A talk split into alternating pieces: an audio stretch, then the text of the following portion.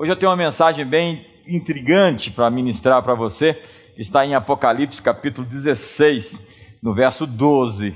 E eu quero ler com você hoje Apocalipse, verso 12, capítulo 16. Derramou o sexto anjo a sua taça sobre o grande rio Eufrates, cujas águas secaram para que se preparasse o caminho dos reis que vêm do lado do nascimento do sol, os reis do nascente do sol, do nascente do sol. Interessante isso.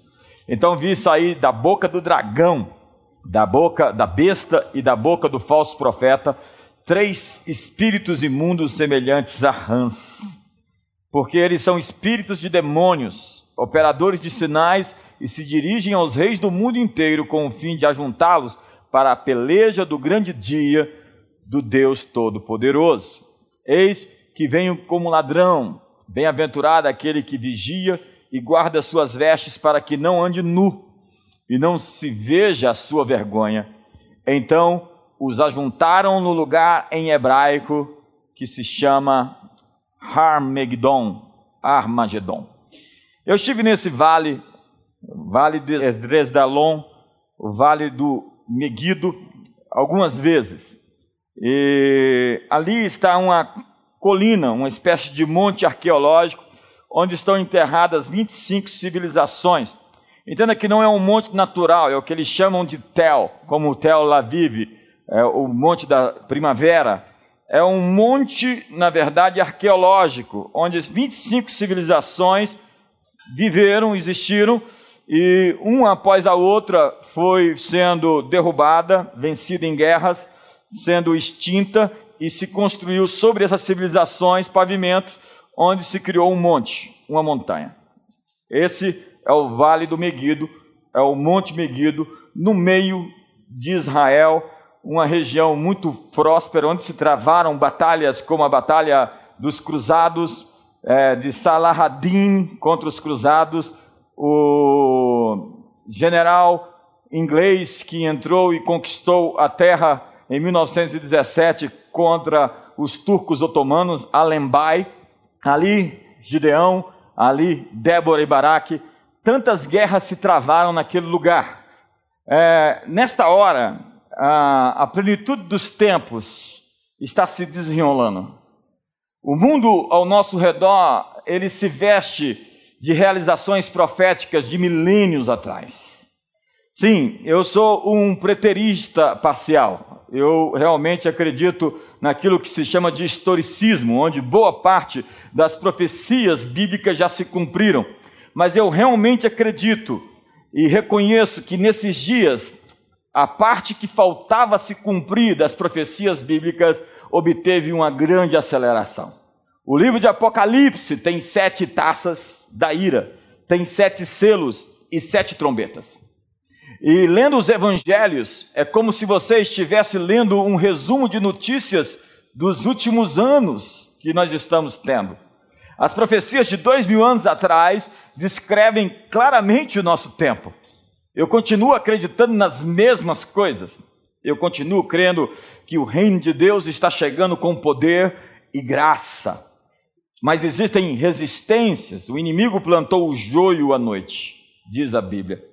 E existe uma batalha. E essa batalha final é chamada de Armagedon, como o texto que eu li. E a Bíblia diz, lá em 2 Tessalonicenses capítulo 2, que ninguém nos engane, pois o dia do Senhor não chegará a menos que a apostasia venha primeiro. Apostasia. Apostasia tem sido descrita como um tempo de engano e de queda, de desvio da fé maciçamente. Para muitos, é um tempo antes ou depois daquilo que se chama arrebatamento, o arrebatamento da igreja. Mas o conceito de apostasia, como queda ou desvio, está incompleto. A palavra grega original usada na literatura grega clássica significava apostasia como revolta política. Revolta política. A apostasia, portanto, não é apenas um tempo de pecaminosidade ou retrocesso em escala global. É um tempo de desafio aberto e agressão contra os fundamentos, os fundamentos morais, os fundamentos divinos. A apostasia é uma insurreição política contra as leis de Deus. A versão NVI, como a versão revisada padrão, a versão de JB Phillips e a nova Bíblia em inglês traduzem apostasia como rebelião. Rebelião. Na Bíblia Viva aparece a grande rebelião.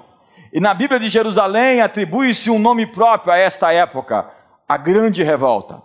Senhoras e senhores, eu posso acreditar com você que nós estamos vivendo uma grande revolta contra a fé cristã. Desde 50 anos atrás para cá, o mundo tem se modificado. Há cerca de 50 anos atrás, nós entramos numa revolta aberta e rebelião direta, uma apostasia contra os padrões morais de Deus. Então, a contracultura, o que foi chamado, desafia a espiritualidade cristã e tenta substituir por uma nova espiritualidade, sem valores, sem princípios, sem fundamento, sem regras. Então se dizia em 1968, o ano que eu nasci, é proibido proibir. A imaginação no poder. Logo depois, tempos depois, chega Madonna e diz: quebre todas as regras. Depois faça novas regras e quebre-as também. A ideia era viver num mundo relativista, sem princípios, mas a Bíblia diz que aquele que transpassa o muro, uma cobra o morderá. Aquele que cava uma cova, nela cairá. E a colheita da contracultura já chegou para a nossa geração e para as futuras também. Como gravidez indesejada, como doenças sexualmente transmissíveis, como muitos traumas psicológicos, e muitos, dentro das igrejas, carregam consigo os valores daquilo que foi chamado, batizado de contracultura. É incrível porque nós temos pensadores como Jean-Paul Sartre, como Michel Foucault, como Jack Derrida, que cunharam, forjaram, pavimentaram o caminho para que esses pensamentos ganhassem as universidades e ganhassem a mídia, entrassem nas artes, no entretenimento, para depois se tornar políticas públicas. Você sabe foi Abraham Lincoln que disse que aquilo que é estudado dentro da sala de aula hoje é política pública na próxima geração. E Martinho Lutero dizia que se nós não guardássemos as nossas escolas, elas se tornariam grandes portões do inferno na sociedade. E é incrível como muitos de nós somos plasmados e cultivamos valores anticristãos, apesar de nos definir como cristãos, seguidores de Jesus e até mesmo discípulos. Mas para ser profeta nesses dias, é importante separar o santo do profano. Segundo Jeremias, diz assim: Portanto, assim diz o Senhor: Se tu voltares, então te restaurarei, para estares diante de mim, se apartares o precioso do vil.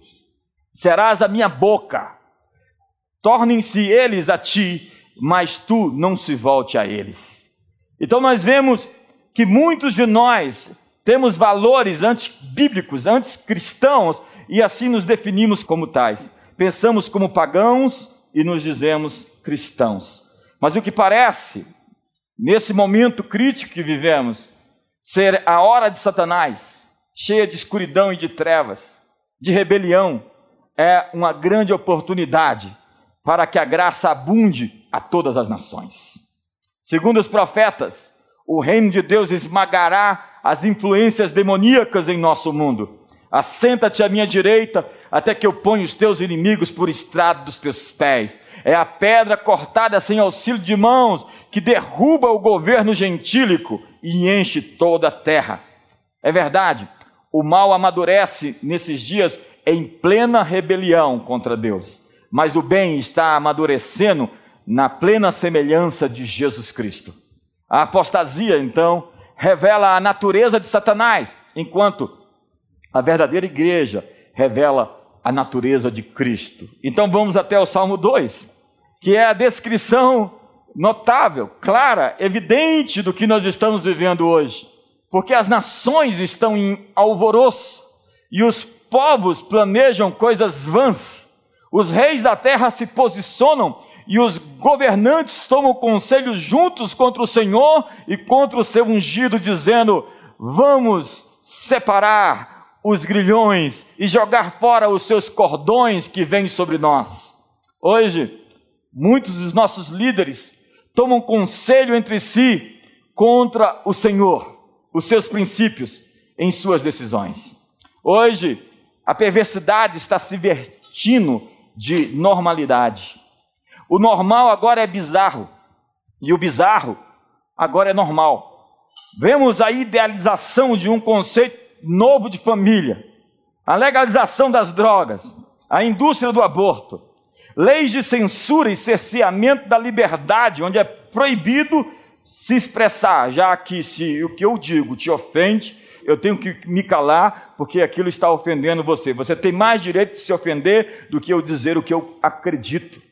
Violência, nova era e bruxaria florescem em nossas escolas. Os príncipes e os juízes conspiram contra o Senhor. Mas será que o Todo-Poderoso está confuso agora? Será que o medo tomou conta do coração do Senhor? O salmo continua: Aquele que está sentado nos céus, o Senhor zomba deles. Então ele lhes falará na sua ira e os aterrorizará na sua fúria, dizem as Escrituras. O Senhor ri daqueles que estão em plena revolta pois imaginam que os julgamentos de Deus não podem chegar a eles. Na consumação dos séculos, diz a Bíblia, que o trigo será separado do joio. O mal amadurece em plena rebelião, e a sua igreja amadurece em plena semelhança de Jesus. Essa noite, eu estava compartilhando com os pastores mais cedo, eu tive um sonho do surgimento de uma agenda política encabeçada por pessoas da lei, do direito, que trazia uma nova ideia sobre valores, valores, valores morais, valores espirituais. Entenda que a contracultura foi uma rebelião contra os valores da fé cristã, tentando substituir a fé por uma outra espiritualidade. E entenda que Daniel, o profeta, já havia previsto no capítulo 7, dizendo assim no verso 25: acerca de um líder que sugeria: e proferirá palavras contra o Altíssimo, e destruirá os santos do Altíssimo, e cuidará em mudar os tempos e a lei. Mudará os tempos e a lei. E eles lhes serão entregues na sua mão por um tempo e tempos e metade de um tempo. Mas o juízo será estabelecido, e eles tirarão o seu domínio para o destruir e para o desfazer até o fim e o reino e o domínio e a majestade dos reinos debaixo de todo o céu serão dados ao povo dos santos do Altíssimo. E o seu reino será um reino eterno, e todos os domínios o servirão e lhe obedecerão. O texto diz que quem está sentado no trono ri. Portanto, arrependa-se hoje de se preocupar. Quanto mais aceitamos nosso lugar no plano divino, mais nós podemos rir dos planos do inimigo. Talvez você está assustado. Talvez você está cheio de teorias da conspiração na cabeça. Talvez você está com medo da pandemia ou você está com medo da economia. Mas é hora de você se alinhar com Deus. O Criador se sentou nos céus e nos convidou a sentar com eles nas regiões celestiais. Então, a igreja está sendo limpa do joio, porque o que Jesus fala, o que Paulo diz é que a igreja é uma noiva sem mancha, sem mácula, sem ruga e sem defeito. E o apóstolo João, em Apocalipse, diz que viu a noiva se adornando para o encontro. Ora, o Senhor não está sozinho nos céus, ele nos assentou com ele nos lugares celestiais. Se Deus está rindo da zombaria dos que estão se rebelando, vamos compartilhar a sua confiança. Será que você consegue abrir um sorriso hoje para o futuro? Então ele nos ordena que nos sentemos com ele em seu propósito, é uma questão de alinhamento, é uma questão de frequência. Quem crê não fica assustado com más notícias, não fica perturbado com o coração assustado, batendo mais forte como que notícias piores pudessem vir. Deus exige que nós não vivamos com medo. Ele diz em Isaías: Quem és tu que temes o homem mortal? Quem és tu que te esqueces do Senhor? O que ele está dizendo é que para você viver com medo, você tem que esquecer quem eu sou. Você tem que esquecer quem eu sou. Deus quer que nós oremos pelas nações. É isso que diz o Salmo 2. Pede-me e te darei as nações por herança, e as extremidades da terra por tua possessão. Nós somos ordenados por Deus a pedir a Deus as nações da terra, pedir que o seu reino se manifeste na terra. Portanto, nessa noite, deixe de lado a incredulidade, a dúvida. É hora de pedir ousadamente a Deus, porque Ele dará as nações como herança a Jesus Cristo, e nós somos herdeiros e co-herdeiros com Cristo. 14 de maio de 1948, cumpriu-se a profecia, e se você consegue olhar para a Bíblia, você vai ver a descrição de vários textos que mostram a realidade de Israel sendo restaurado como nação. Depois de mais de dois milênios, Israel se torna uma nova nação. Em Lucas capítulo 10, no verso 1, a Bíblia diz que Jesus designou 72 pessoas e as enviou de duas em duas à frente dele em todas as cidades. Preste atenção nisso. E lugares para onde ele estava prestes a ir. Ele enviou discípulos de dois em dois a todas as cidades onde ele estava prestes a chegar. Jesus já havia enviado doze discípulos em Lucas capítulo 9. Agora no capítulo 10, ele estava enviando 72 adicionais, totalmente capacitados para curar os enfermos, ressuscitar os mortos, limpar os leprosos, expulsar os demônios. E há três frases que se aplicam a esse texto, em Lucas capítulo 10. Primeiro, uma colheita abundante. Está lá no verso 2. Segundo, o reino de Deus está perto de você. A mensagem é que o reino está bem perto. E como eu tenho dito ao longo de todos esses anos, perto não é porque ele está vindo, perto é porque ele está ao alcance da sua mão. E a terceira coisa, é que Jesus disse no verso 18: Eu vi a Satanás caindo do céu como um raio. Sua temporada de pausa, de descanso, de redefinição está mudando para ser uma temporada de colheitas. Nesse momento, especialmente, uma colheita das nações. Depois dessa pandemia, nós teremos realmente nações abertas para o Evangelho corações prontos. Eu tenho estudado ao longo dos anos o que faz uma pessoa pronta para ser ministrada por Deus na mensagem do Evangelho. São pessoas em tempos de transição, em tempos de luta. Nós somos chamados para trazer cura para indivíduos. Nós somos chamados para trazer cura para as nações da terra. Deus dá-nos as nações por herança. É a nossa oração. A mensagem é: o reino de Deus está perto de você. Se você estiver perto de alguém aí na sua casa, diga para ela: o reino de Deus está perto de você. Um dos escribas chegou para Jesus com uma palavra e Jesus disse para ele: O reino de Deus não está longe de você, o reino de Deus está perto do Brasil, o reino de Deus está perto das nações. Brasil, o reino de Deus está perto de você. Mas existe uma guerra de palavras e ela é muito assintosa, lembra? É uma guerra de profetas, é uma guerra de altares, é uma guerra de pessoas que influenciam o mundo espiritual. E palavras são poderosas para definir destinos. Por isso que Deus tem homens que usam as palavras com eficiência para criar destinos. E o diabo, da mesma forma, tem os seus bruxos para assim o fazer. E a Bíblia diz em Efésios: não dei lugar ao diabo. E o contexto é: não saia da vossa boca nenhuma palavra torpe, e sim unicamente a que for boa e transmita graça aos que ouvem. Eu volto um pouquinho atrás e penso: quanta gente plasmada em uma visão de contracultura. Quanta gente pensando como Foucault, como Margaret Sanger, como Sartre, como Derrida, tanta gente que aprendeu valores que não são valores, ou relativismos sem fundamentos, o que poderá fazer o justo? E essas pessoas dentro da igreja, atacando autoridades.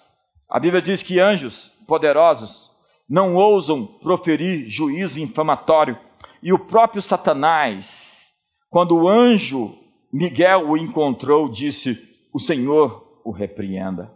Veja que eles tinham um passado conjunto, eles te encontraram em outras épocas, e eles tinham uma hierarquia. E a Bíblia diz que há pessoas que tão pouco respeitam autoridades. E a Bíblia diz que por se multiplicar a iniquidade, o amor de muitos esfriará. A palavra iniquidade é desrespeito à autoridade. E o verso 18 nos diz, como eu disse, eu vi a Satanás caindo do céu como um raio. Sabe, falam de uma nova ordem mundial, mas a nova ordem não é uma nova ordem, senão a verdadeira ordem é aquela que começou há dois mil anos atrás, quando um túmulo se abriu, um corpo desapareceu, uma pedra foi rolada, anjos conversaram com mulheres e anunciaram que a morte foi vencida, tragada pela vitória. Essa não é uma hora de se esconder, é uma hora de marchar. Em todo lugar que nós vamos estar, Ele está prestes a ir. Se você bebe esse cálice conosco hoje da ceia, entenda que você não beberá o cálice da ira de Deus. O desespero não é a sua porção. Destruição e perda não é o pão da sua mesa. Essa não é a sua porção ou a sua parte. Os reinos dos homens estão sendo consumidos, estão sendo quebrados, feitos em pedaços. Você, portanto, ficará de pé quando todos os sistemas da terra demonstram a sua impotência e chegam ao seu fim, ao seu fracasso. Porque aquela pedra angular, a pedra que os construtores rejeitaram e veio a ser a pedra principal, a pedra de esquina, ainda diz assim: aquele sobre quem ela cair será feito em pedaços, aquela sobre quem ela cair se tornará pó. Nós estamos vivendo tempos angustiosos, é verdade mas esses são tempos de oportunidade, onde a mão do Todo-Poderoso vai se mostrar em resgate aos seus filhos, onde Deus, mais uma vez, vai poder mostrar a sua fidelidade, mostrar a sua mão, nos livrar e nos levar adiante ao sonho, ao destino e ao propósito que Ele tem intentado para todos nós. Eu não tenho medo do Armagedon, eu não tenho medo de anticristo, eu não tenho medo de bestas, de dragões, eu estou do lado certo. E você? Eu estou do lado dos vencedores. E você? A verdade é que a mensagem continua a mesma. O reino de Deus está vindo e em breve todo joelho se dobrará e toda língua confessará que Jesus Cristo é o Senhor. Como diz o Salmo 110, assenta-te à minha direita até que eu ponha os teus inimigos por estrado dos teus pés. Deus vai te dar folga, largueza sobre os seus pés você vai poder transbordar para a direita e para a esquerda, ampliar o todo da sua morada. Os sonhos de Deus para você somente começaram, nada terminou, nada acabou, está somente começando. Após tudo isso, surgirá um tempo de oportunidades únicas para a sua vida. Serão tempos, ah, empresas estão fechando, empresas estarão se abrindo. E você terá ideias para poder mudar o mundo revolucionar, trazer soluções para aquilo que está errado na história. Por quê? Porque você é a luz do mundo, você é o sal da terra, você tem uma identidade nessa luta, você está entre aqueles que o Senhor ajuda. Essa batalha, essa guerra é do Senhor. Alinhe-se com Ele nesses dias, porque é uma recompensa e há um despojo para aqueles que entram na guerra. Posicione-se ou reposicione-se. Essa é a sua hora. Talvez você está em casa, ainda não teve um encontro com Jesus ou está afastado. E eu quero que você faça uma oração comigo hoje. Diga comigo assim: Senhor Jesus, eu quero entregar meu coração para ti e quero te aceitar como Senhor e Salvador da minha vida. Quero te receber como meu único suficiente Salvador. E quero dar a Ti a minha vida para sempre, receber-te, seguir-te e ser verdadeiramente discípulo Teu. E talvez você está tão aprofundado em tantas filosofias, ideologias, e você não sabe nem de onde você tirou tantas ideias, porque você foi catequizado, doutrinado, de alguma maneira você foi afetado. Hoje é uma hora de tirar suas cascas, suas crostras, suas certezas e começar a fazer perguntas.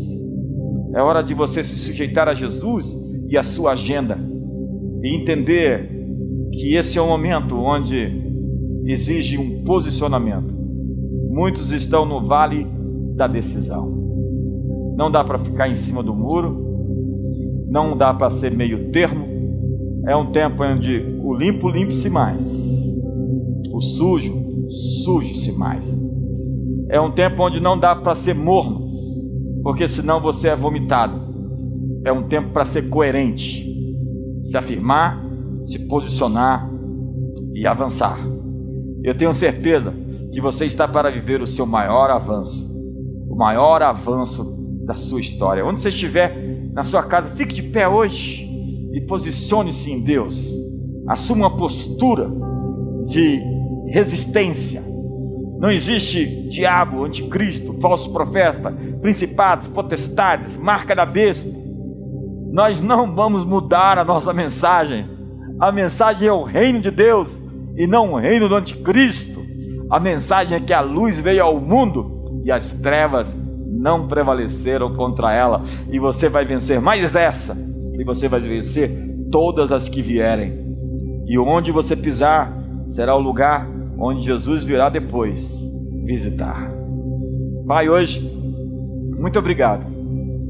Nessa santa ceia, nessa mesa, nessa aliança, que não é a mesa do desespero, da angústia, da perda, da doença, mas é a mesa onde, pelas suas pisaduras, fomos curados.